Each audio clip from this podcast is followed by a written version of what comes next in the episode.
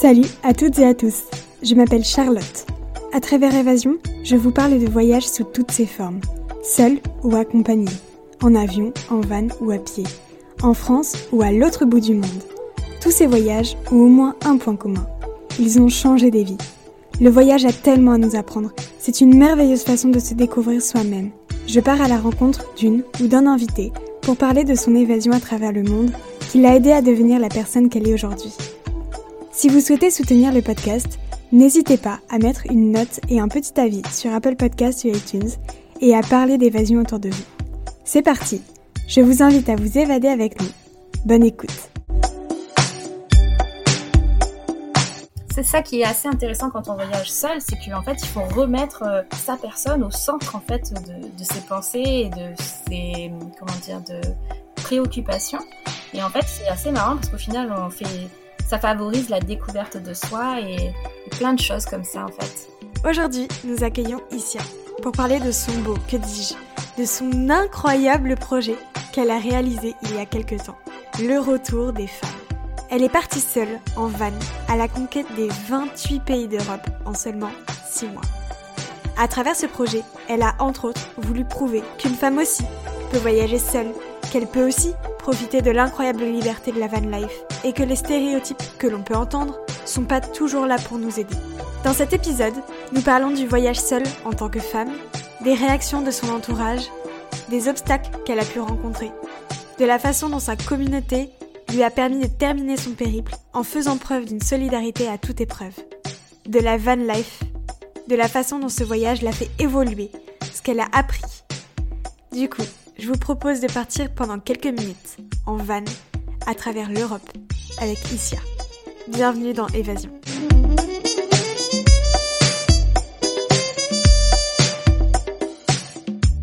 Coucou Issia, comment vas-tu? Salut, ça va bien et toi? Très bien, merci. Euh, alors, pour commencer, euh, je te propose de te présenter en quelques mots. Donc je suis Issia. Euh, en 2019, euh, j'ai visité les 28 pays de l'Union européenne toute seule en van aménagé. En fait, dans le but de prouver aux Françaises qu'on peut très bien voyager seule et qu'il ne faut pas euh, se fier aux préjugés. Un super beau projet. Et c'est ce dont on va parler du coup aujourd'hui. comment t'as pris cette décision de partir d'abord en van, ensuite de faire les 28 pays d'Europe et ensuite seule? Euh, en fait, euh, bon, pour expliquer un petit peu tout ça, euh, en euh, février 2018, bah, c'est là que j'ai découvert pour la première fois ce que c'était que la van life, donc le fait de voyager ou de vivre en van. Donc c'est un véhicule aménagé où on a tout le confort nécessaire avec un lit, avec une cuisine, avec vraiment tout, tout ce dont on a besoin pour vivre. Et j'ai découvert ça en allant en fait dans l'Ouest américain. Donc là, à ce moment-là, euh, j'étais en couple et nous y sommes allés à deux. Et euh, j'ai vraiment eu un coup de cœur parce que j'ai découvert ce que c'était que, euh, comment dire, la liberté que ça offrait. Parce qu'effectivement, d'un coup, on se retrouvait dans des paysages magnifiques et sans limite de durée. C'est-à-dire qu'on n'était pas là à un moment à se dire, oh, faut vite aller à l'hôtel, hmm. il faut vite aller au camping, ou il faut vite aller à un endroit. Là, c'était, on profite de ce coucher de soleil jusqu'à ce qu'il fasse nuit. Et là, j'ai adoré. Et quand je suis revenue de ce voyage, je me suis vraiment euh, posé la question et j'ai épluché euh, toutes les informations euh, qu'on pouvait trouver sur les réseaux sociaux au sujet de la van life que je découvrais donc pour la première fois. Et là, j'ai coup de cœur quoi. Donc je me suis dit bon bah c'est simple, quoi qu'il arrive, bah je j'ai annoncé le 1er août 2018 que euh, bah, quoi qu'il arrive en 2019, au volant d'un van aménagé, je partirai visiter seule euh, l'Europe l'année suivante, en 2019. Et là, en fait, euh, malheureusement, j'ai aussitôt reçu une déferlante de critiques. Non, une fille peut pas faire ça, c'est trop dangereux. Euh, tu vas te faire, euh, tu vas te faire agresser. les, les filles ne connaissent rien à la mécanique. Et tu vas faire comment si tu tombes malade Les filles ont peur de tout et la solitude et patati et patata. Ouais, tous les préjugés, quoi, en fait. Exactement. en fait, je me suis sentie assommée par tout, par cette déferlante de de, préjugés et je me suis dit mais euh, mais, attendez on est quand même euh, à ce moment-là on était en 2018 je me suis dit quand même on est euh, au 21e siècle. Je veux dire, on est dans un pays développé, on est en France. On voit très bien des filles le faire aux États-Unis, c'est monnaie courante. Très bien, beaucoup de filles le font également en Australie et tout ça. Je me suis dit, bah, pourquoi moi, en tant que petite Française, d'un coup, on m'embête? Mm, mm, C'est fou. Donc là, j'ai également reçu beaucoup de messages de filles en privé sur Instagram qui m'ont dit, ben moi, je rêve de faire la même chose que toi mais euh, bah justement, à cause de tous, tous, ces préjugés, j'ose pas le faire. Donc, euh, franchement, si tu le fais, euh, ça va. Bah, je vais suivre ton aventure et puis ça va m'encourager à peut-être passer le cap, quoi.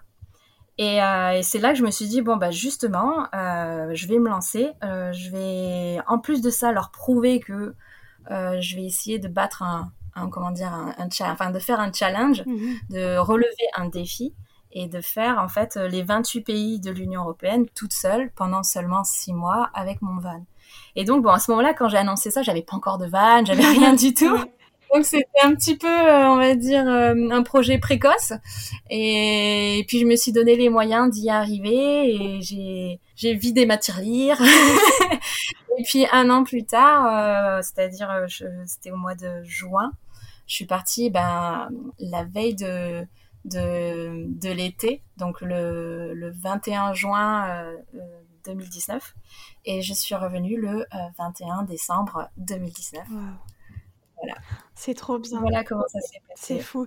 Et du coup, derrière ce projet, avais, enfin, derrière ce voyage, tu avais ce fameux projet de le retour des femmes. Exactement. Ok. En fait, je m'étais, euh, en fait, je me suis, quand, quand voilà, j'ai reçu effectivement ces messages de femmes qui, qui, qui finalement ben, demander à être rassurée. Euh, je me suis dit que euh, justement, euh, ce projet, ce challenge, ce défi, c'était dans un projet associatif, c'est-à-dire que je voulais créer une association pour promouvoir le voyage pour les femmes qui sont seules. Mmh.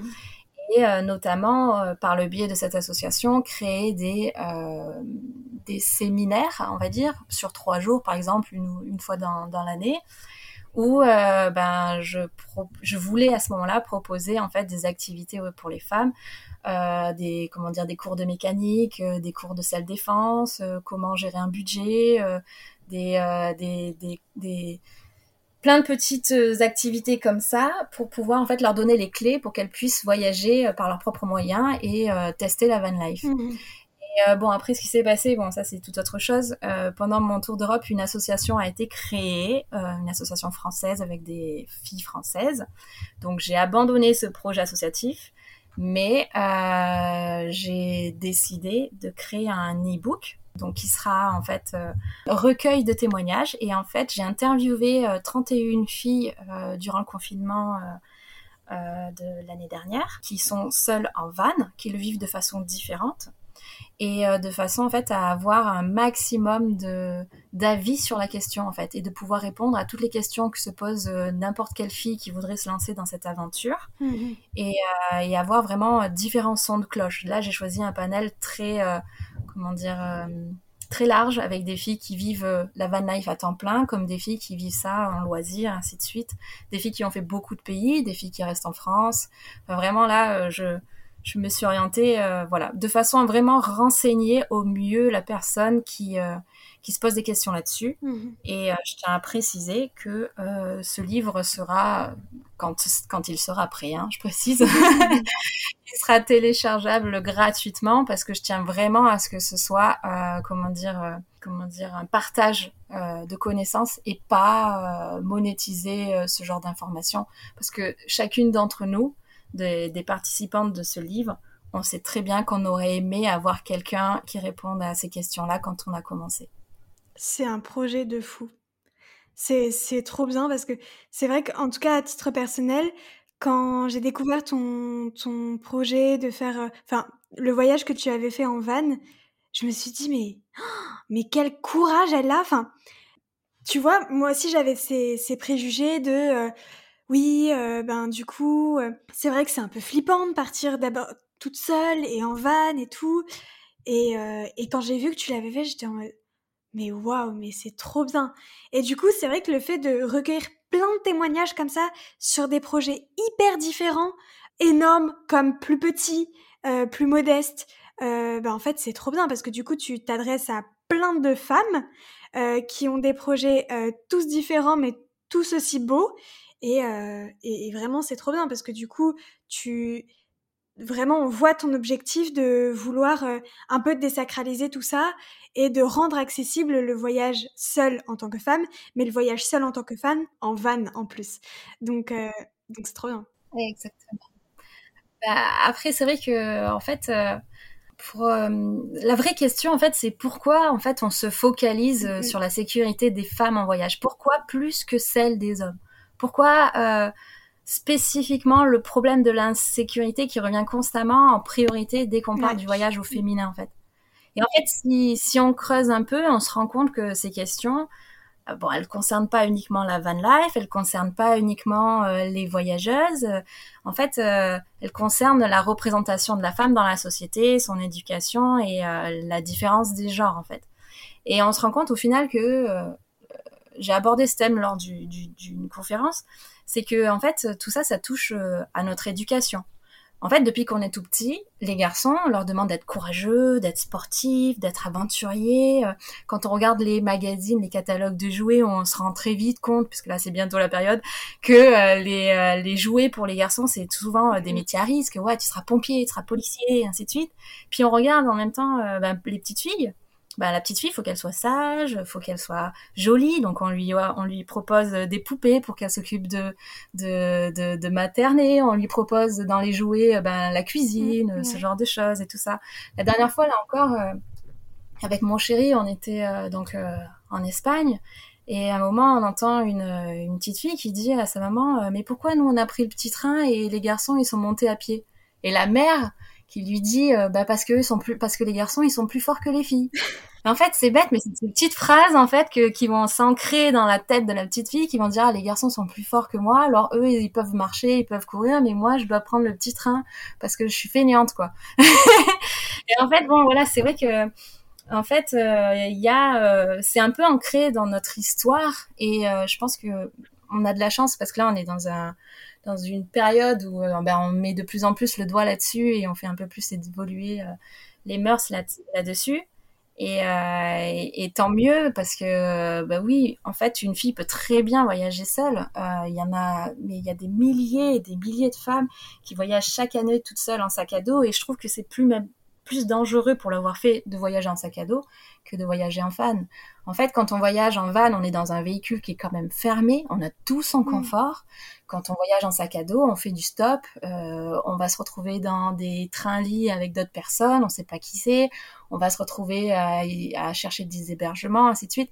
Il y a plus d'insécurité à voyager seul que de, enfin, en, en, sac à dos, que de voyager euh, seul en van. Et ça, c'est vrai que euh, c'est c'est bizarre c'est bizarre de devoir le justifier.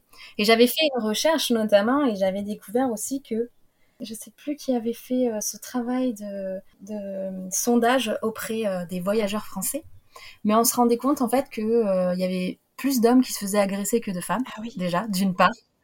Et en fait, la plupart, enfin 99% des cas d'agression étaient dus en fait pour le vol et pas du tout pour euh, l'aspect euh, me permettre d'agression sexuelle ou quoi que ce soit.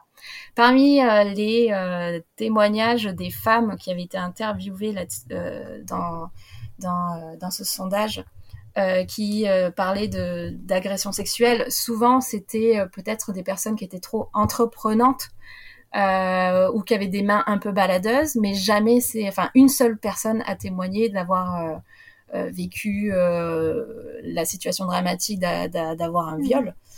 Mais, euh, mais sinon, c'était la seule. Donc en fait, c'est finalement beaucoup plus rare qu'on ne se l'imagine.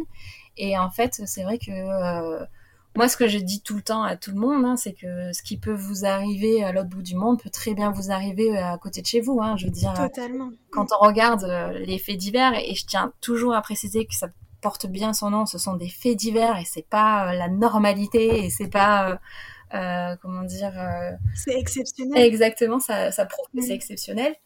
Mais quand on regarde les faits divers, bon bah souvent c'est quelqu'un de qui, enfin on peut il peut nous arriver quelque chose en allant faire notre jogging ou quoi que ce soit. Et souvent c'est des euh, c'est des actes passionnels. Donc en fait souvent c'est quelqu'un finalement de son entourage plus que des inconnus euh, qui en qui finalement s'en foutent de vous quoi. Et bah je voulais dire aussi c'est que moi enfin je l'ai vécu en voyageant seule que ce soit quand j'ai voyagé seule en sac à dos ou en van. En fait euh, vous les gens que vous rencontrez sont curieux en fait de vous voir toute seule Mhm. Euh, les gens viennent et se demandent, euh, enfin, vous observent, observent le van, euh, se dit, mais il doit y avoir quelqu'un, il doit y avoir son mec à l'intérieur, quoi que ce soit. Non, non, je voyage seule. en fait, c'est rigolo, c'est, ah bon, tu voyages seule? De suite, et les gens sont là, mais surpris et interloqués. mais t'as pas peur, mais c'est dangereux, mais comment tu fais, mais tu viens de France et tout, mais c'est loin. Bah oui, et je, fais, je continue, je fais mes 28 pays de l'Union Européenne. Ah bon? Et en fait, c'est assez rigolo parce que d'un coup, les, les, personnes en fait se ressentent de l'admiration, ils sont intrigués, ils sont admiratifs.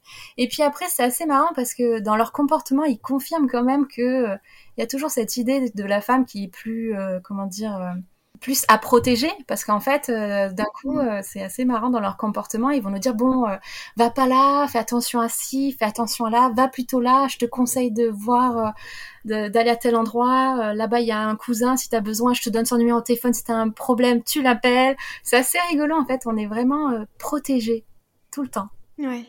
Finalement c'est assez bienveillant de leur part plus que est-ce que tu as rencontré plus de personnes, je suppose que oui, mais est-ce que tu as rencontré plus de personnes bienveillantes que de personnes un petit peu, euh, ben, peut-être agressives dans leur comportement ou dans leurs mots? Alors, euh, clairement, euh, j'ai pas rencontré de personnes agressives ou quoi que ce soit. C'était mhm. vraiment euh, 4, je vais dire 99,99% de, de, de fois, c'était uniquement euh, de la bienveillance. Euh, je veux dire, j'ai pas eu cette euh, malchance peut-être de tomber sur quelqu'un euh, de mal intentionné. Après, j'avoue que quand on voyage seul, on est très observateur, on a un mhm. sixième sens qui se développe tout simplement on sent euh, si les gens sont de bon augure ou s'il faut être méfiant et, et, ne pas aller dans leur direction. On le sent tout de suite, je sais pas, il y a quelque chose qui se développe, je, ne l'expliquerai mm. pas vraiment, mais on a ce sixième sens en fait qui, qui, qui, qui prend le dessus et non, déjà je sens pas, et eh ben je ne force pas. Il faut surtout pas se forcer euh, quand on voyage, on sent pas quelque chose, on n'y va pas. Euh, Comme je, je donne souvent ce cet exemple, c'est euh, bah, quand vous vous promenez, euh, je sais pas, euh, dans la rue, n'importe où, dans une ville, et que vous voyez un groupe d'individus mal, comment dire, de, de que vous sentez pas du tout. Ben en fait, au lieu de vous dire bon, je m'agrippe, je me cramponne à mon sac et je traverse au milieu du groupe, non, vous traversez la route, vous allez sur l'autre trottoir, vous faites, euh, vous, mhm. vous faites, euh, vous, vous passez, puis au pire vous revenez sur votre trottoir d'origine. Mais euh, ne forcez pas les choses, ne, ne vous agrippez pas à votre sac à la main, sentez-vous à l'aise et évitez justement. Moi, c'est toujours mon maître mot, c'était d'éviter les problèmes en fait, et que ce soit dans la sécurité, parce que là, c'est vrai qu'on a abordé le thème de la sécurité, mais de tout. Par exemple, il y en a qui m'ont dit, oui, euh, et si tu tombes malade, comment tu vas faire? Ben, je vais éviter de tomber malade. Donc, quand il fait froid, je me couvre. Quand je me sens fatiguée, je dors. Quand euh, j'écoute en fait euh, mon corps, j'écoute mes besoins. En fait, il faut se remettre c'est ça qui est assez intéressant quand on voyage seul, c'est qu'en fait, il faut remettre euh, sa personne au centre en fait de, de, ses pensées et de ses comment dire de préoccupations. Et en fait, c'est assez marrant parce qu'au final, on fait, hmm. ça favorise la découverte de soi et, plein de choses comme ça en fait. Ouais. Ouais, je vois. Mais c'est vrai que euh, bon, je prends mon exemple euh, qui est un petit peu moins exotique que le tien, mais en fait, je vis à Paris et euh, j'ai souvent tendance à prendre les transports. Et c'est vrai qu'on en parlait avec euh, une amie. En tant que femme, quand on se promène dans les métros, bon, c'est jamais très agréable, mais euh, c'est vrai que parfois on a un espèce de sixième sens, comme tu dis, qui nous dit, ok, alors là, il y a quelqu'un qui me suit et qui est un peu louche. et en fait, sans forcément te retourner, tu, tu le sens comme, comme un aura, tu Exactement. vois. C'est hyper étrange mais tu le sens. Et, c'est vrai que je pense que en voyage et euh, comme tu l'expliquais toi aussi, ben finalement on ressent aussi euh, ce, ce, En fait, c'est très étrange comme sensation. C'est Ouais. C'est un peu comme si ton inconscient te donnait un signe en te disant Ok, alors là, fais attention. Euh, voilà, tes sens, ils sont du coup en ébullition. T'es hyper alerte de ce qui va se passer, de ce qui peut se passer. Et, euh, et voilà quoi. Mais euh, c'est vrai que parfois, il y a certaines personnes qui ont un peu du mal à, à comprendre ça quand tu essayes de leur dire. Mais finalement, euh, c'est hyper important de l'écouter et de pas essayer de le cacher plus profond, plus profond, et de faire un peu la... C'est quoi l'expression? Tu sais, euh, euh, quand tu caches euh, la vérité et... Euh, oui. Et, et, voilà quoi. exactement ce que tu veux dire. Euh, faut pas se mettre des œillères quoi. Et voilà, exactement, c'est ça. Enfin, ouais, et, en fait, ouais. tu, tu, tu, tu gardes ton esprit en alerte, tu es conscient mmh. qu'il peut y avoir des risques, et quand tu, bah, quand des fois, bah, t'as ce sens qui, qui enfin, ce, ce, ce, on sait pas trop comment l'appeler. ouais. euh, et bah, là, d'un coup, bah, ça te prévient qu'il y a quelque chose qui peut se, qui, qui y a des risques et, et, et c'est à toi d'agir de façon à, à l'éviter, en fait. Mmh. Ouais. Exactement. C'est un instinct. Moi, je, je trouve que c'est c'est comme un instinct qu'on a. Exactement. C'est le mot. C'est le mot. Mmh. Mm -mm. C'est ça. Totalement. Mais du coup, par, par, exemple, les premières nuits que tu as passées seule dans ton van, comment tu te sentais? Est-ce que tu te sentais euh, un peu... T'as pas eu un sommeil hyper profond, dirons-nous? Bah, euh... euh, ma, ma, ma, première nuit en van, alors quand j'ai... Ma première nuit... Euh, euh, la vraiment toute première nuit en van, j'étais en pleine ville, donc je, je, savais pas trop ce qui allait se passer. Et puis genre à 2 heures du matin, j'entends des mecs un peu alcoolisés qui passent à côté de mon camion, puis j'en entends un qui dit, ça c'est vraiment ma pro première nuit. Et je me disais, mince, qu'est-ce qu'ils vont faire et tout. Puis j'entends qui fait, oh, oh, oh, t'as vu ce camion Et, et l'autre qui lui fait, ouais, bah, c'est un camion, euh, je m'en fous. Et là, tu fais, non, mais t'as vu la tête qu'il a, elle est trop beau C'est rare de voir un camion comme ça et en fait, j'étais trop fière. en fait, moi, j'étais dans mon camion, j'étais trop fière. Et puis, ils sont partis comme ça. Ça, c'est ma toute, toute ouais. première nuit en ville. Et puis, finalement, je me suis dit, bon, bah, la ville, y a, ça me fera pas peur quoi. Et au contraire, mon camion, ouais. peut, mon camion c'était un vieux camion un LT35 euh, Volkswagen, donc vraiment vintage comme tête, très rare en France. Mm -hmm. Et c'est vrai que sur le coup, euh, bon, bah, j'étais trop fière, j'étais trop contente. Par contre, ma première nuit, et ça c'est assez particulier, dans un endroit totalement euh, désertique où je n'avais même pas d'internet, enfin pas de 4G, j'avais pas, je pouvais pas communiquer avec l'extérieur, euh, pas de réseau sur mon téléphone. Ouais. Là, d'un coup, je me suis dit, waouh. Si, c'est pas un euh, truc. Puis là, il y a un serial killer qui se promène, qui fait, oh, tiens, un camion tout seul. sur le coup, j'avoue que j'ai eu une petite pensée avant de me coucher euh, en me disant, mince, tu, tu peux prévenir personne. Si tu cries et que tu hurles, il y a personne qui t'entendra, t'es seul au monde. Mm. Puis je me suis dit, oula, arrête de penser à ça, il va te coucher, quoi. je me suis endormie et en fait, euh, bah, c'est assez particulier. J'imagine. Et euh, 4 heures du matin, il euh, y a quelqu'un qui tambourine à la porte de mon camion et là je me réveille et je suis et là ah, je et là je respire plus, euh, je j'écoute. J'ai été mais le cœur qui battait à 1000 à l'heure et plus rien, plus rien. Et là tu sais t'as l'impression que les... il a dû se passer quoi 20 secondes, je sais pas une minute, t'as l'impression que c'est l'éternité. T'es mmh. là en train de te dire dans ta tête il faut que j'aille jusqu'au tiroir où il y a des couteaux, c'est la seule chose que j'ai. Euh, mince. Et en fait, je me rappelais que j'étais garée à un endroit où il y avait plein de gravier au sol. Et je me disais, si j'entends pas de pas, de bruit de pas sur les graviers, c'est qu'en vrai, il y a personne, quoi. Et en mmh. fait, j'entendais rien, il y avait pas de bruit de pas. Et en fait, donc au bout d'un moment, je me décide à m'avancer, aller euh, vers mes fenêtres, ouvrir ma fenêtre pour regarder. Je passe euh, en pleine nuit à 4 heures du matin, on voit rien, donc je passe mon téléphone avec la lumière de mon téléphone pour voir, rien du tout. En fait, c'est juste euh, mon, ma, comment ça s'appelle? C'est moi qui me suis inventé un cauchemar. En fait, je me suis inventé euh, une ah peur ouais. à ce moment-là et je l'ai réalisé en fait. Comment ouais. dire?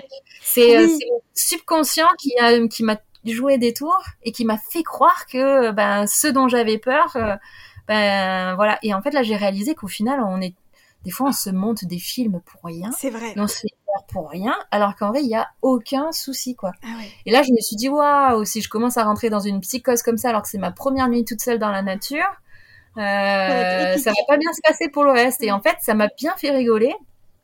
Parce que je me suis retrouvée complètement ridicule. Je me suis dit, mais t'es complètement nulle en fait. il se passe rien du tout et toi tu te fais peur toute seule quoi. Tu t'inventes des cauchemars. Et, euh, et, là, à partir de ce moment-là, j'ai dé, je sais pas, j'ai dédramatisé la situation. Et puis en fait, non, euh, j'ai apprécié chaque euh, moment et chaque nuit.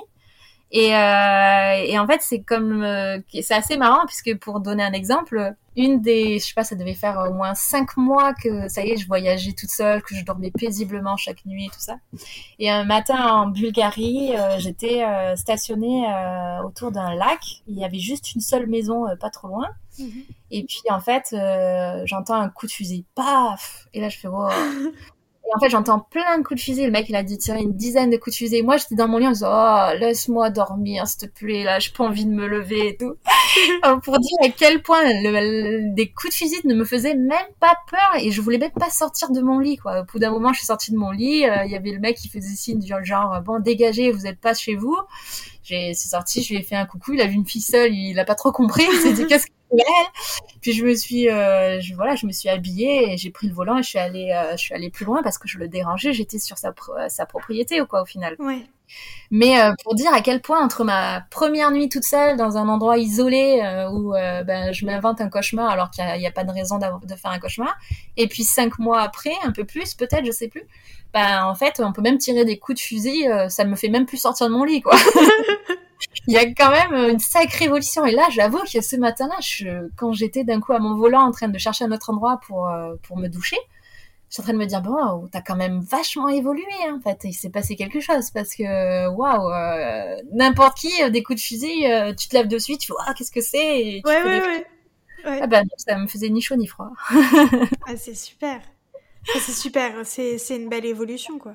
Donc, ouais bien. énorme. Franchement c'est trop bien du coup, euh, je pense que ça va revenir un petit peu sur ce dont on vient de parler. Mais pour toi, quel est le plus gros inconvénient et le plus beau charme du voyage seul et du voyage en van? Alors, les, on va dire donc les, les bienfaits, euh, ben en fait, c'est vrai que voyager seul, c'est vraiment euh, sortir de sa zone de confort.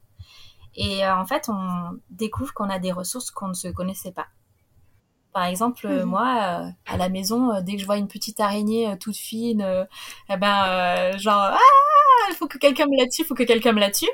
Puis d'habitude, ouais. tu te retrouves toute seule dans un van, il y a une araignée qui est plus grosse que d'habitude qui rentre à l'intérieur, ben là, tu te débrouilles en fait. Et là, en fait, ben, finalement, euh, je peux dire qu'aujourd'hui, j'arrive même, quand elles sont pas trop effrayantes, à prendre l'araignée dans mes mains pour les faire sortir, quoi. Ah ouais. Et ça, c'est un euh, inimaginable que ma famille euh, n'en revient pas et même des amis euh, me disent waouh effectivement quoi ouais. donc il y a des choses comme ça où en fait c'est vrai on a tendance à compter sur les autres et en fait quand on est tout seul d'un coup ben on peut on, on, a on a que soi en fait pour euh, pour se débrouiller et en fait euh, ben finalement on se rend compte que bon ben on en a fait tout un cirque alors qu'au final ça va ouais. Et euh, bon là je parle de ça, mais c'est pour d'autres choses. Par exemple, c'est vrai que euh, à l'époque on m'aurait parlé, euh, on va dire, d'entretien de, d'un véhicule. Ben, ça me, euh, ouais ok, je vais appeler mon père, il va s'en occuper quoi. Ouais. Puis c'est vrai que ben quand j'ai eu mon camion, ben l'entretien du véhicule, je m'en suis occupée. j'ai mis j'ai mis les mains dans le petit carnet de bord pour voir un petit peu tout co comment ça marche, ainsi de suite. Donc euh, j'ai eu de la chance, j'ai pas eu de panne pendant mon tour d'Europe parce que j'avais vraiment bien préparé euh, mon véhicule et surtout, comme je dis à chaque fois aux gens, euh, il faut bien entretenir son véhicule tout au long de son voyage. Il faut pas attendre d'avoir euh, vraiment des gros signaux ou quoi que ce soit. Il faut éviter euh, qu'il y, qu y, ait des problèmes. Ouais. Après, c'est vrai que quand on voyage seul, ben ben ça favorise ouais la, la, découverte de soi, ça favorise la méditation. Euh, ce qui est vraiment trop bien et ce que j'aime beaucoup, c'est qu'on n'a aucune contrainte. On a, on a, on n'a pas besoin de faire des concessions euh, par rapport à quand on voyage en, en à deux. Mmh. quand on est seul, on veut se lever tôt, on se lève tôt. On veut se, se coucher euh, tard, on veut pas manger, on, on veut faire des kilomètres parce qu'on veut voir beaucoup de choses. Et ben, on peut faire des kilomètres pour voir beaucoup de choses. Ouais. Et là, je peux te dire aussi, je vais dire là, je viens de voyager euh, en couple pour la première fois finalement, là, il y a, il y a quelques jours, mmh. en van. Et puis d'un coup, tu vois que quand tu es à deux, ben, c'est vrai qu'il faut aussi s'adapter au rythme de l'autre. Euh, il faut aussi faire des concessions pour l'autre. Pareil, quand tu voyages seul avec dans ton van, ben, c'est plus, c'est peut-être un espace réduit, mais c'est mmh. réduit, tu es seul. Donc au final, tu as l'impression que c'est une grande chambre. Quand tu es à deux, ben, d'un coup, euh, effectivement, il y a une sorte de balai qui se crée. Euh, dansant entre les deux les deux personnes parce qu'il y en a une qui va être assise sur le côté salon pendant que l'autre va cuisiner ou enfin il faut s'organiser de façon à pas se marcher sur les pieds l'un et l'autre. Euh, pareil, moi, si j'ai pas faim, mais lui, il a envie de manger, ben, je suis obligée de faire une pause pour que lui mange. Tu vois, ce genre de choses, en fait, qui existent. Aussi, bon, ça, c'est un peu plus intime. Quand tu voyages seul et que tu as envie d'aller aux toilettes, ben, dans ton van, tu vas aux toilettes. Vous aviez des toilettes dans, dans votre van? Alors moi j'avais effectivement des toilettes sèches dans mon ancien van. Et là dans celui-ci bon ben j'avais un pot on va dire. Quand eux ils à l'extérieur. Sinon, en fait, c'est vrai que tu vas de suite à l'extérieur, il n'y a pas de problème. Et, euh, et, là, en l'occurrence, ben, d'un coup, tu perds un peu, euh, tu dis à l'autre, bon, euh, là, j'ai peut-être envie d'aller aux toilettes, tu veux pas sortir. Ou sinon, tu veux pas te boucher les oreilles, te pincer. tu sais, tu perds de suite le côté glamour. c'est assez rigolo. Ouais, après, ouais, ouais, t'es, t'es en, t'es en espace confiné finalement avec la personne. Donc, euh, Exactement. Et c'est vrai que ça demande une adaptation. Alors nous, on a trouvé euh, notre euh, notre créneau. On sait comment maintenant on doit faire. Mais c'est vrai que ça nous a demandé deux trois jours où on a dû s'adapter et voir un petit peu comment l'un et l'autre avaient comme façon de voyager, parce que lui aussi voyageait seul avant et moi je voyageais seul avant. Bah maintenant qu'on est ensemble, bon ben on, essaie un peu de voyager ensemble. Donc ça, se, ça c'est une organisation. Donc je mmh. découvre ça et je découvre effectivement ces petites différences. Par contre, le côté positif que tu n'as pas quand tu voyages, euh, donc euh, quand tu voyages à deux, ce qui est bien, c'est que tu peux t'alterner au volant. Et ça, c'est vrai que c'est quand même pas mal. C'est-à-dire que euh, quand tu es seul, eh ben, tu es fatigué, tu dors direct, enfin, tu te reposes. Mais par exemple, si tu voulais le lendemain matin te réveiller de, je sais pas, à, 3 heures de route, ben, vu que tu as dormi, le lendemain, tu feras tes 3 heures de route. Ton voyage, tu ne peux pas le diminuer en, en termes de, de temps de, de conduite. Alors que là, ben moi j'ai un moment je commence à fatiguer en roulant. Il me dit bah c'est bon, je prends le relais, je conduis à ta place, repose-toi et en fait on a on s'alternait. Ça c'est vrai que c'est quand même vraiment pas mal. Après c'est vrai aussi que euh, souvent euh, quand tu fais la comparaison, quand tu voyages seul, tu vis des expériences pour toi. Alors c'est génial ici.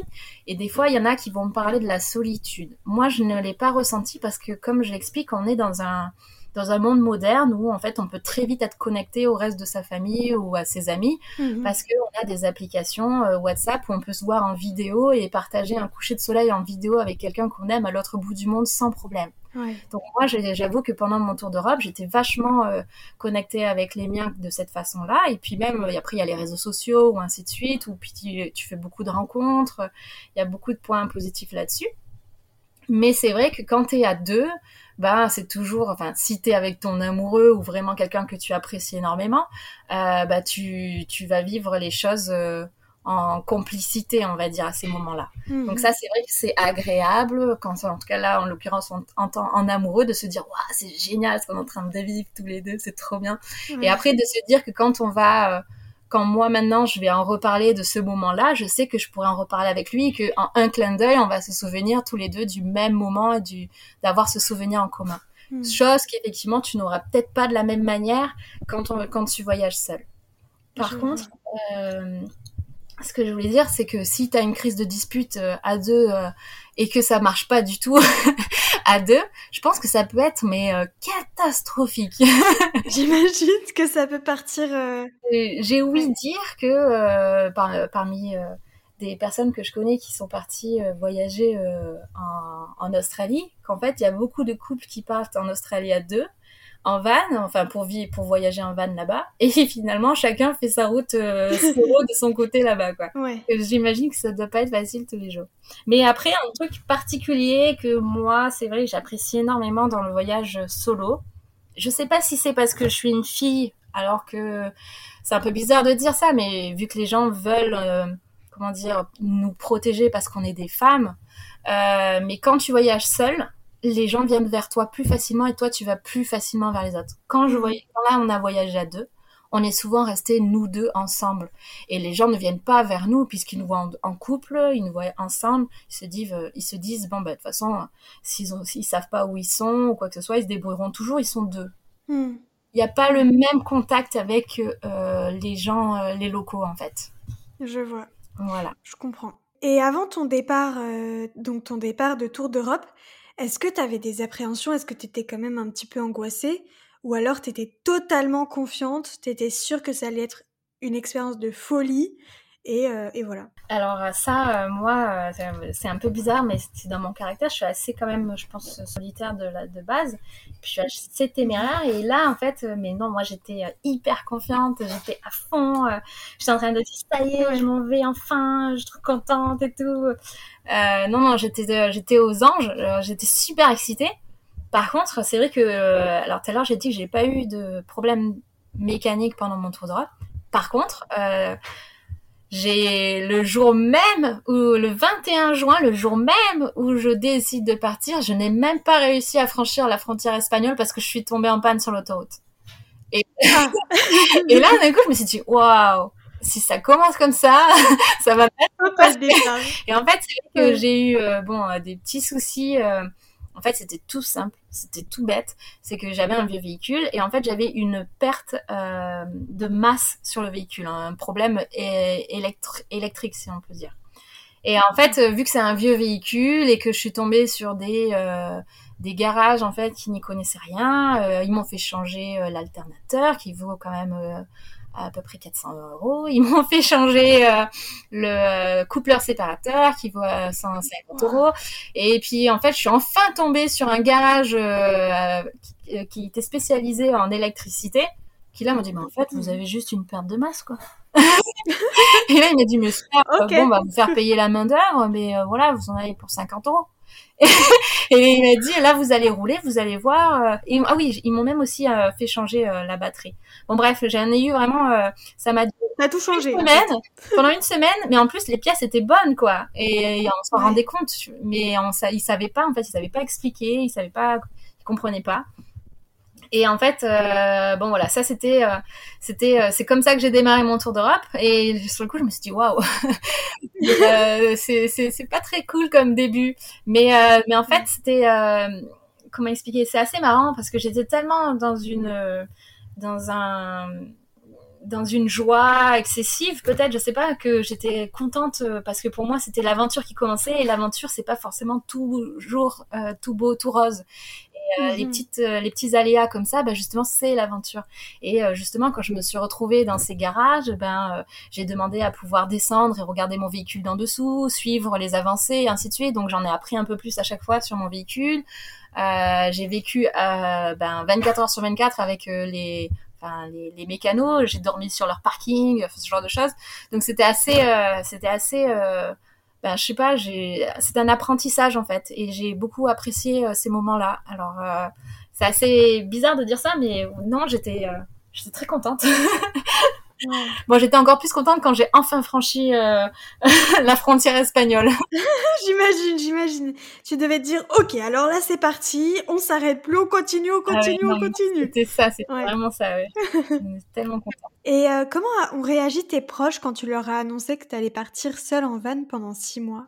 Alors, euh, il faut dire que euh, dans ma famille, je suis un extraterrestre. je veux dire, quand j'ai annoncé tout ça, je, bon là, euh, c'était en 2019, j'avais 34 ans. Euh, donc c'est waouh mais qu'est-ce que tu fais? Euh, mais t'as 34 ans mais t'es toujours pas marié t'as toujours pas de t'as toujours pas de CDI tu t'es tu t'es tu t'as pas acheté une maison, euh, mais qu'est-ce pas dans le monde. Euh, tu t'achètes un camion, vivre dans un camion, euh, voyager, mais quand est-ce que tu deviendras adulte? Bon, voilà. Moi, j'ai eu ce schéma-là en me disant, mais t'es complètement folle, c'est n'importe quoi. quand est-ce que tu deviendras sérieuse? Oui, j'ai eu un peu ce genre de, de truc. Par contre, j'ai mes potes et mes copines quand je leur ai annoncé. Je me rappelle, j'avais fait un repas pour l'annoncer à quatre copines que j'allais faire ça. Donc j'ai eu les a priori, euh, oh, mais c'est trop dangereux. J'ai une copine qui m'a dit je t'interdis de partir sans un chien. Elle me dit au moins tu prends un chien. Elle me dit adopte un chien, euh, il, te, il, va t'avertir s'il y a un problème. Au moins s'il aboie ça va faire peur et tout. Prends pas un chihuahua, hein, prends un gros chien. Elle me faisait trop rire. Je disais je vais pas prendre un chien. J'ai jamais, jamais été très chien et maintenant prendre un chien parce que je vais voyager seule. Mais tu rigoles quoi. Justement le, ce que je voulais euh, essayer c'était de voyager voyager seule, totalement seule, et pas euh, avec euh, un animal pour me rassurer ou quoi que ce soit. Et, euh, en fait, c'était assez rigolo. Mais sinon, j'ai des potes qui m'ont dit bon t'es complètement folle mais bon on va te soutenir jusqu'au bout et on va t'aider et on va on va essayer de, de, de, de, voir tout ça ensemble. Et j'en ai quelques-uns, c'était assez marrant, puisqu'au final, euh, ils m'ont dit, bon, il faudrait que tu achètes ça, il faudrait que tu prennes ça, euh, et qui se sont renseignés pour, euh, on va dire, améliorer mon confort à l'intérieur de mon van, en fait, pendant mon tour d'Europe. C'était assez marrant, quoi. C'est mignon, ouais. Exactement, ouais. C'est super. Et du coup, quel serait le moment pendant ton voyage, n'importe lequel, que tu n'oublieras jamais? Alors, il y en a un qui est encore... Euh, en fait, pendant mon voyage, euh, j'étais en Croatie. Et, euh, et, en fait, en Croatie, j'ai vu que j'avais mon compte bancaire qui était bloqué. Et là, je me suis dit, qu'est-ce qui se passe? Et en fait, bref, semble-t-il, c'était des amendes qui auraient été envoyées, majorées, majorées, surmajorées, jusqu'au bloc, jusqu'à ce qu'on vous bloque votre compte bancaire. Et euh, bon, au final, j'ai regardé ainsi de suite. Euh, il y avait des erreurs et tout ça, mais à ce moment-là, j'avais mon compte bancaire, on va dire, qui était bloqué et sans la possibilité de euh, finir à mon tour d'Europe. Alors que j'étais, il me restait seulement six pays à terminer. Donc là, en fait, euh, ben, j'ai annoncé en pleurs euh, sur les réseaux sociaux parce que effectivement, j'ai partagé tout mon voyage en direct chaque jour sur Instagram. Donc j'ai annoncé aux gens qui me suivent sur Instagram que bah, je devais arrêter parce que euh, pour des problèmes financiers et, euh, et, voilà. Et je me suis effondrée parce que euh, j'étais pas prête à ce moment-là à rentrer et que c'était d'un coup un gros choc électrique et c'était je, je, je, tombais de très haut en fait. Je m'attendais tellement pas à cette situation là parce que je veux dire bon les amendes que j'ai pu avoir jusqu'au enfin j'ai toujours payé mes amendes donc je ne comprenais pas ce que c'était et, euh, et, en fait, il y en a, j'ai reçu énormément de messages de gens qui m'ont dit ouvre une cagnotte, je participe, ouvre une cagnotte, je participe. Et j'ai dit non non, je vais pas ouvrir une cagnotte. Il y a des causes bien plus euh, importantes à, à, comment dire à, à, à soutenir. Euh, moi, je veux dire bon ben voilà, c'est pour promouvoir le voyage au, au féminin, c'est pas forcément grand chose. Et je veux dire bon ben je vais rentrer et puis point barre quoi. Et en fait, il y en a beaucoup qui ont insisté. J'ai lancé un sondage et en fait, les gens m'ont dit euh, oui, oui, on participe, euh, fais-le, fais-le. Donc j'ai ouvert une cagnotte et j'ai dit c'est simple, je la laisse seulement pendant 48 heures. Euh, le top, c'est que j'arrive pour finir les 6 pays restants à 2000 euros. Et, euh, et puis ben, je regarderai dans, dans 48 heures, parce que ça fait au bout de deux jours. 48 heures, 72 heures, je sais plus. Bon, bref. Donc, au bout de deux jours, ce qu'il en est.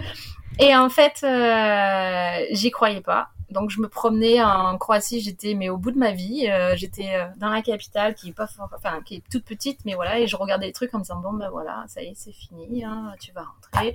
Enfin, j'étais vraiment pas bien. Et puis euh, je me suis allée dans un McDo pour me connecter à internet et là j'ouvre pour regarder donc le résultat. Et là je vois que la cagnotte a été remplie.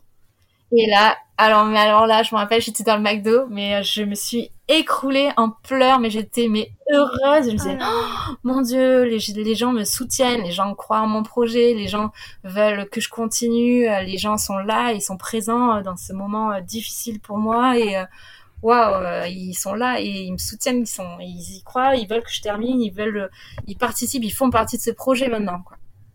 Et, et en fait.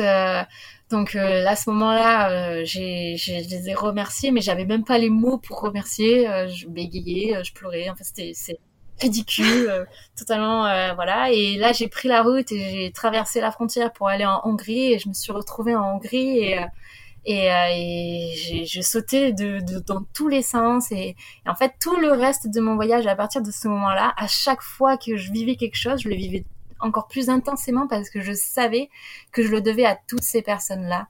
Et c'était très très fort émotionnellement parce que euh, je m'attendais pas à ça quoi en fait. Et euh, même euh, là d'en parler ça me fait quelque chose. Mais voilà c'est c'est grâce à toutes ces personnes là que j'ai pu réaliser ce challenge jusqu'au bout en fait. C'est fou. J'en ai les larmes aux yeux. Non mais il faut pas mais c'est c'est énorme, c'est énorme, c'est vraiment énorme. Ça montre à quel point euh, ton projet il est absolument incroyable. Euh, bah, finalement ça ça aide tellement de personnes, ça a aidé tellement de femmes à se dire ok moi aussi j'en suis capable, moi aussi je peux partir toute seule à l'aventure, que ce soit en van ou pas, mais j'en suis capable, je peux le, je peux le faire aussi et, euh, et c'est trop bien. T'as réussi ta mission, c'est trop cool. Ouais, ouais, bah c'est pour ça que quelque part, euh, alors euh, j'ai pas créé l'association parce qu'une autre a été créée, mais c'est pour ça aussi que quelque part je, je tiens vraiment à faire ce bouquin. Après, comme euh, je, je l'expliquais, c'est c'est c'est pour ça que je veux vraiment qu'il soit gratuit, qu'il soit offert parce que c'est c'est c'est pour rendre ce qu'on m'a donné et c'est pour le fournir à toutes les personnes qui en auront besoin dans le futur, dans l'avenir, quoi que ce soit quoi. Et puis, comme je disais, c'est pas euh, l'histoire d'Issia avec son tour d'Europe, c'est l'histoire de 31 Françaises seules en vanne qui le vivent chacune à leur façon, avec leurs mots, avec leurs émotions, avec euh, vraiment euh, c'est leur témoignage à chacune qui elles se confient et c'est ça qui pour moi est le plus important, c'est de donner un peu de, enfin donner un peu de de, de, de, nos conseils, de, de, notre empreinte pour pour permettre à d'autres de continuer sur nos mm. chemins. C'est beau. Alors, je me doute un petit peu de la réponse à, la question que je vais te poser, mais je te la pose quand même, on ne sait jamais. Euh, est-ce que tu as l'impression d'avoir évolué suite à ce voyage? Je, ne sais pas si je dirais que j'ai évolué, mm-hmm. parce que... Parce que... Euh, ah si, je vais te dire que j'ai évolué parce qu'aujourd'hui j'ai quand même un chéri, j'ai quand même une maison. non, je... Ah. c'est pas vrai. Euh, ah. si c'est vrai, mais bon, ça n'a rien à voir. Euh, non, en fait, euh, je vais pas dire que j'ai évolué, mais mais j'ai appris un truc assez particulier. c'est que, enfin, là, d'en avoir parlé de ce moment qui était si important pour moi et qui était peut-être le plus beau moment, qui finalement n'a pas grand-chose à voir avec le voyage en lui-même, mais avec le soutien des gens bah, j'ai découvert que j'ai découvert ça, c'est-à-dire qu'il il existait encore du de la solidarité et de l'humanité chez les gens. Et c'est mm. vrai que souvent, quand on vit en pleine ville ou quoi que ce soit, euh, eh ben on a tendance à l'oublier. Et j'avoue que c'est souvent par le voyage que je redécouvre que, euh, bah, que les gens sont pas forcément méchants, que euh, au contraire qu'on peut compter sur les gens, qu'il faut pas forcément s'en méfier tout le temps. Alors que c'est vrai que quand euh, on est dans notre quotidien en pleine ville, qu'on va métro boulot dodo, eh ben l'autre il sent pas bon à côté, il nous fait chier. C'est un peu bizarre à dire, ou l'autre il nous saoule, il parle trop fort, ou l'autre machin, ainsi de suite. Et en fait, bah, d'un coup, on, quand on quand on vit des choses, des, expériences comme ça, euh, je sais pas comment expliquer, mais euh, mais moi c'est vrai que sur ça, euh, des fois ça me réconforte sur l'être humain. Voilà, parce que mm. je des fois j'en oublie que les gens sont bons et des fois j'aime pas les gens. Et à ces moments-là, à chaque fois que je voyage et qu'il y a des trucs comme ça ou autre, bah, ça me ça me réconforte là-dessus. Ouais, je vois ce que tu veux dire. C'est trop bien, c'est super. Est-ce qu'un jour tu t'es dit, euh, mais qu'est-ce que je fais là? Quelle idée j'ai eue de faire ce voyage? Euh, À aucun moment. ah, ok. à aucun moment il m'est arrivé ça. À aucun moment. Au contraire, c'est plutôt l'inverse. Des fois, je me rappelle que je me promenais dans une forêt et je voyais la cime des, arbres qui bougeaient dans tous les sens parce qu'il y avait beaucoup de vent et ça faisait un bruit euh, comme c'est bizarre à dire comme si c'était des vagues alors que c'était des arbres, j'étais en pleine forêt.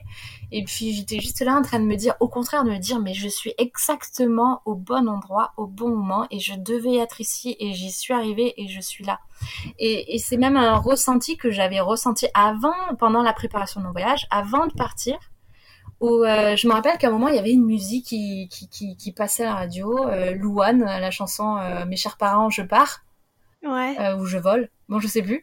Et, euh, en fait il y avait ces paroles là et j'étais et d'un coup je me suis effondrée en larmes en me disant oh, c'est bientôt moi et je vais pouvoir chanter cette chanson et euh, et je vais bientôt être au volant de mon véhicule et euh, et même avant de partir je disais au revoir à tout le monde parce que tous mes amis et tous les gens et même des fois je me promenais dans la rue en disant oh, waouh c'est la dernière fois que je passe dans cette rue avant de partir. J'avais des émotions comme ça qui étaient très fortes et très intenses mais très positives. J'étais vraiment euh, très heureuse et, je savais que c'était ce que je devais faire. En fait, c'est un peu bizarre à dire, mais je crois un peu, euh, pas au destin dans le sens où euh, on est obligé de faire ça et on n'a pas le choix, mais plutôt que au chemin de vie. il y a des moments où on est, on doit se trouver à tel endroit. C'est notre chemin de vie. C'est c'est la suite de de l'aboutissement de ce qu'on doit faire dans ou je sais pas comment expliquer. Et des fois j'ai ressenti ces émotions là où je me suis dit waouh ce paysage ben je, je, je devais être ici à ce moment-là et je suis au bon endroit.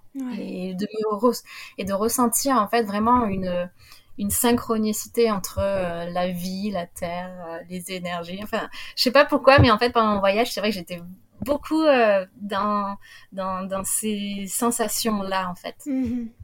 C'est trop bien. Ok. Mm, mm. Et est-ce que tu as quand même des regrets par rapport à ton voyage? Ou euh, finalement pas du tout? Euh, dans mon voyage, en fait, c'est assez particulier.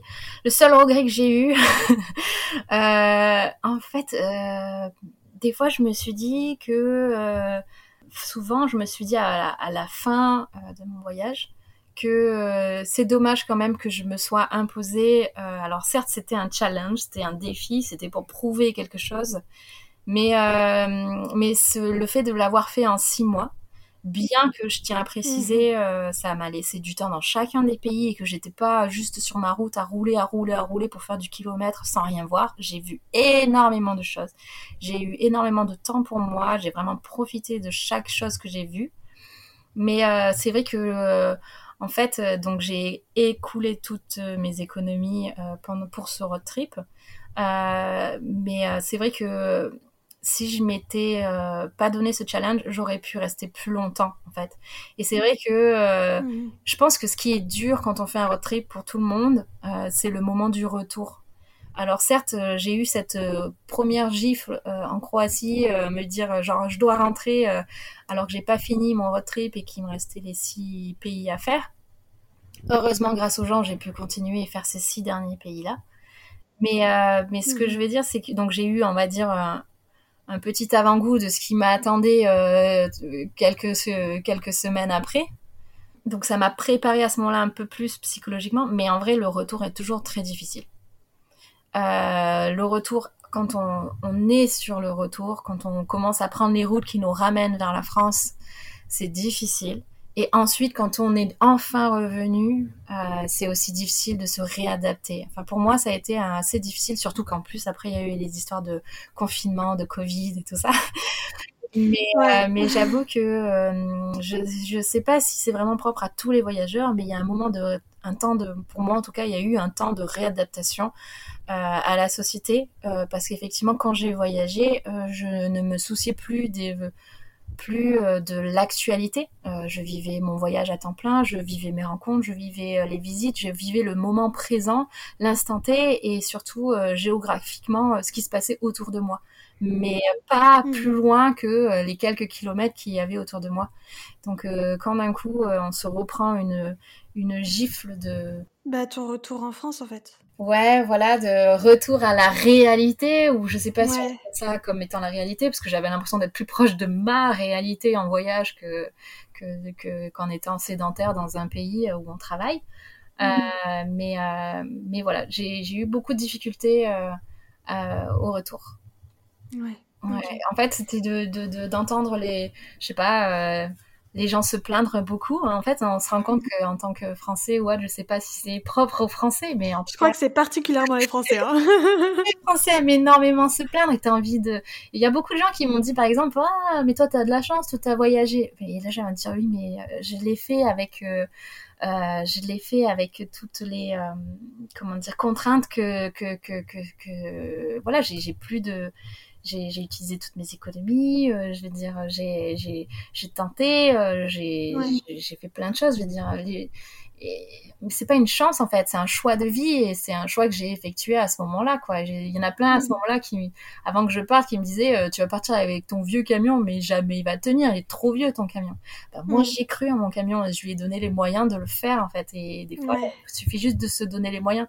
Mais j'entends beaucoup le, ce qui me choquait à mon retour, c'est d'entendre beaucoup de gens se plaindre de leur quotidien alors qu'au final, euh, bah, ils se donnent pas les moyens d'essayer de le changer en fait. C'est vrai.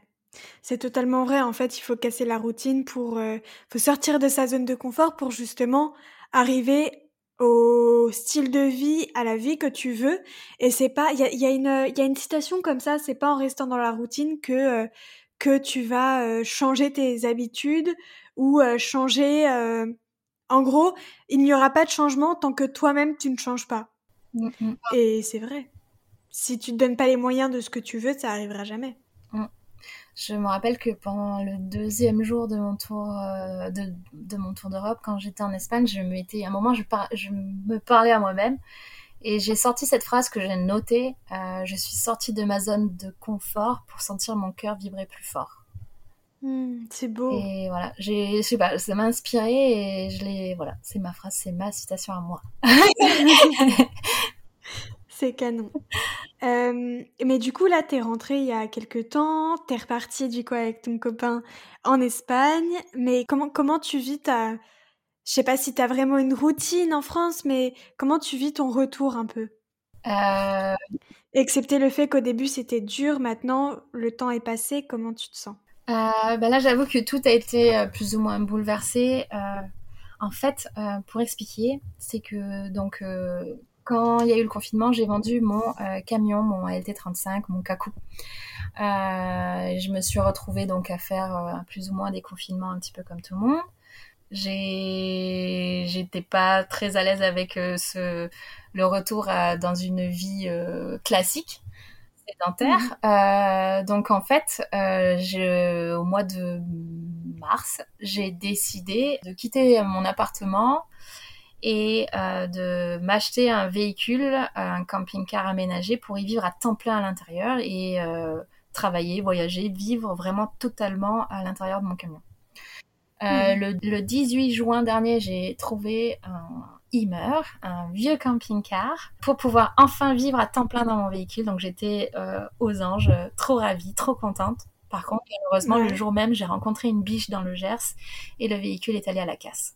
Oh purée dans la foulée. Donc ça a été, euh, euh, on va dire, le nirvana, et puis d'un coup, euh, bouf, l'enfer. Et là, ça m'a vraiment fait réfléchir et relativiser, parce que je tire toujours des leçons de chaque situation, même dans ce type de cas.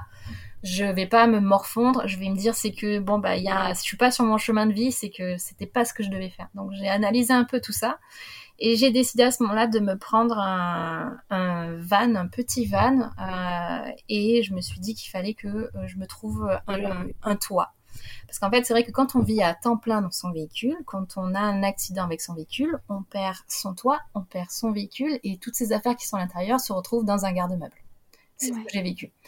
Donc là, à ce moment-là, je me suis dit ça. Je prends un petit van, donc j'ai actuellement un Volkswagen T5 rallongé euh, dans lequel il y a euh, juste de quoi camper quand j'ai envie d'aller camper où je veux. Mhm. Et j'ai décidé en parallèle de euh, me trouver un vrai logement et de m'installer dans une dans un, comment dire dans, dans un endroit qui me convienne davantage. Parce qu'à l'époque j'habitais à Marseille la grande ville la seconde plus grande ville de France. Mhm. et, euh, et, là en fait je me suis installée en Bretagne. Et c'est bizarre parce que les choses sont comme je disais c'est peut-être un chemin de vie ou quoi que ce soit. C'est comme ça que j'ai rencontré le garçon avec qui je suis actuellement qui lui également a un van. Et, euh, et en fait voilà là j'ai une sorte de joli mélange qui me convient très bien parce qu'on a notre maison qu'on aménage, euh, on a chacun nos vannes, euh, petite taille pour moi, euh, grande taille pour le sien, donc on peut mixer, on part en week-end, on part en, vacances, donc en fait j'ai trouvé un bon équilibre je pense. Hmm.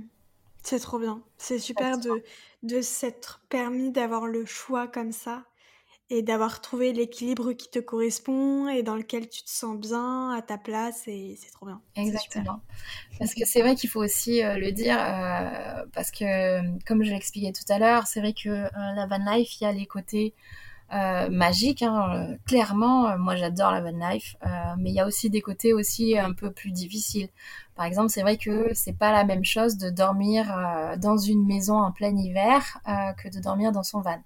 Il va falloir effectivement que son véhicule soit énormément bien isolé avec euh, un chauffage stationnaire. Il faut, euh, voilà, il faut euh, se préparer à plein de situations comme ça.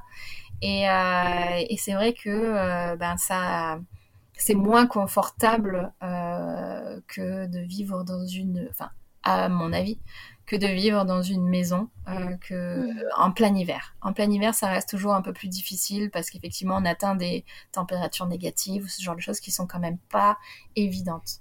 Ouais. Comment tu définirais ton expérience en trois mots? Waouh, trois mots. euh, magique, euh, enrichissante, euh, parce que c'était tellement magique. Et euh, le troisième mot, vivifiant. C'est assez bizarre, mais je dirais ça. En fait, c'est vrai que je me suis jamais sentie autant vivante que pendant ce tour d'Europe. Super, c'est trop cool. Est-ce que tu aurais euh, des conseils pour une personne qui souhaiterait, comme toi, partir à l'aventure? Euh, Alors, je conseillerais à une personne de bien se renseigner et euh, surtout d'analyser les raisons qui la bloquent. Par exemple, si ce mhm. sont bah, la peur de quelque chose, analysez justement quelle est votre peur et renseignez-vous au maximum. En fait, souvent on se rend compte que on fait, euh, on dramatise beaucoup, euh, en fait, les peurs nous bloquent, alors qu'en réalité, il suffit de répondre à tout ça. Et euh, par exemple, si vous avez peur de, ben, de tomber en panne, ben, tout simplement, renseignez-vous sur votre véhicule, sur sa mécanique, analysez-la, n'ayez pas peur d'aller voir un mécano, d'aller voir, voir même plusieurs d'entre eux, de, leur demander des conseils, euh, est-ce que vous connaissez ce véhicule, qu'est-ce que je peux faire, comment je peux l'entretenir, comment je peux éviter des pannes, qu'est-ce que vous en pensez, ainsi de suite. Si vous avez peur de vous faire, euh, je sais pas, euh, ben de, de vous faire agresser, ben alors dans ce cas-là, pensez à peut-être avoir un il y en a quelques-uns ou quelques-unes, bah attention, c'est pas autorisé dans tous les pays, mais il y en a quelques filles qui se promènent avec un spray au poivre ou euh, qui vont avoir euh, mhm. d'autres méthodes. Par exemple, c'est bête à dire, mais moi, euh, en en discutant une fois avec une personne, m'a dit, moi j'ai un, ciseau. Et c'est vrai que si par exemple vous avez un ciseau dans vos mains, le fait qu'en fait vous avez un, de, chacun de vos doigts qui sont coincés à l'intérieur, vous voyez là des, des deux petits ronds du ciseau, en fait, euh, si quelqu'un est en face de vous et veut vous agresser veut vous prendre votre ciseau, il aura beaucoup plus de mal que si vous avez un couteau où là, c'est beaucoup plus facile à vous l'enlever des mains et à vous retourner votre, euh, votre arme contre vous. Ou prenez des cours de self-défense qui vont vous apprendre, en fait, euh, moi j'avais pris des cours de self-défense qui m'ont appris, en fait, à avoir un peu plus de confiance en moi dans une telle situation, enfin en tout cas à garder au moins peut-être mon sang-froid euh, et, après, quelques méthodes, euh, quelques endroits où taper ou autre, on vous explique un petit peu tout ça. Ou par exemple, on m'avait expliqué que quand on vous tire, si vous, vous résistez, au final, vous créez justement cette force entre vous deux. Mais si par exemple, une personne vous tire et vous allez dans son sens, eh ben, elle va perdre son équilibre. Enfin, c'est des choses un peu bêtes mais euh, ah d'auto-défense qui vous sont apprises et c'est le B à bas, mais ça peut vraiment vous, vous rassurer. Et je dirais mmh. vraiment, analysez vraiment vos peurs. Si vous avez peur d'avoir froid, bah alors dans ce cas-là, pensez à comment isoler votre camion. Si vous avez peur de je, de je ne sais pas quoi, vraiment analysez. Analysez la raison qui vous bloque et puis trouvez les réponses, trouvez les solutions. Alors d'une part, ça va vous aider vous-même et puis ça va rassurer aussi votre entourage. Si votre entourage se méfie et mhm. si elle a peur, s'ils ont peur pour vous, quoi. C'est un super conseil. C'est vraiment, c'est en fait c'est basique, mais c'est vraiment super comme conseil, vraiment. Non, mais je pense que c'est je pense que c'est ça qui fait que les gens, des fois, se freinent. Ouais, ouais, ouais. En fait, c'est l'analyse et derrière, tu trouves une solution au problème que tu peux rencontrer. Ouais. Euh, est-ce que tu as un livre ou un podcast à nous recommander? Eh bien, euh, en podcast, je dirais Évasion euh, Podcast. Et le livre, euh, je vais recommander en fait euh, le livre, alors deux livres, si je peux me permettre. Bien sûr. euh, tout simplement, ben, j'ai des copains, un couple d'amis que j'aime énormément qui ont, fait un livre justement sur voyager en van, mais ils voyagent en couple, mais ils donnent plein de conseils et tout ça. Donc, je les recommande et c'est le livre de Free Van Lifers. Ok. voilà. Et euh, pour l'autre livre, euh, le livre Tout le bleu du ciel de Belissa Costa. Hmm. un super livre. Très Très, très mignon. Qui hmm. parle de la van life, donc c'est pour ça. très bon choix, très bon choix. Et euh, j'avais juste une dernière petite question. Est-ce que tu sais à peu près quand est-ce que tu sortiras ton propre livre, du coup, sur les témoignages des femmes qui ont vécu la van life? Alors le e-book, j'aimerais vraiment essayer de le finir pour la fin de cette année, sinon ce sera un début 2022. D'accord, trop bien. Ok. Eh ben, merci beaucoup, Isia, pour, euh, pour ce, ce, voyage incroyable à travers toute l'Europe. C'était, c'était plus qu'enrichissant, c'était trop bien. Merci beaucoup. Ben, merci à toi et euh, continue ce que tu fais parce que tu aides beaucoup de gens et que je, je pense que tu nous fais voyager à tous euh, par ton intermédiaire malgré les temps actuels. merci beaucoup, c'est trop sympa. Merci du fond du cœur d'avoir écouté l'épisode, en espérant qu'il vous a plu et qu'il vous a donné envie de vous évader.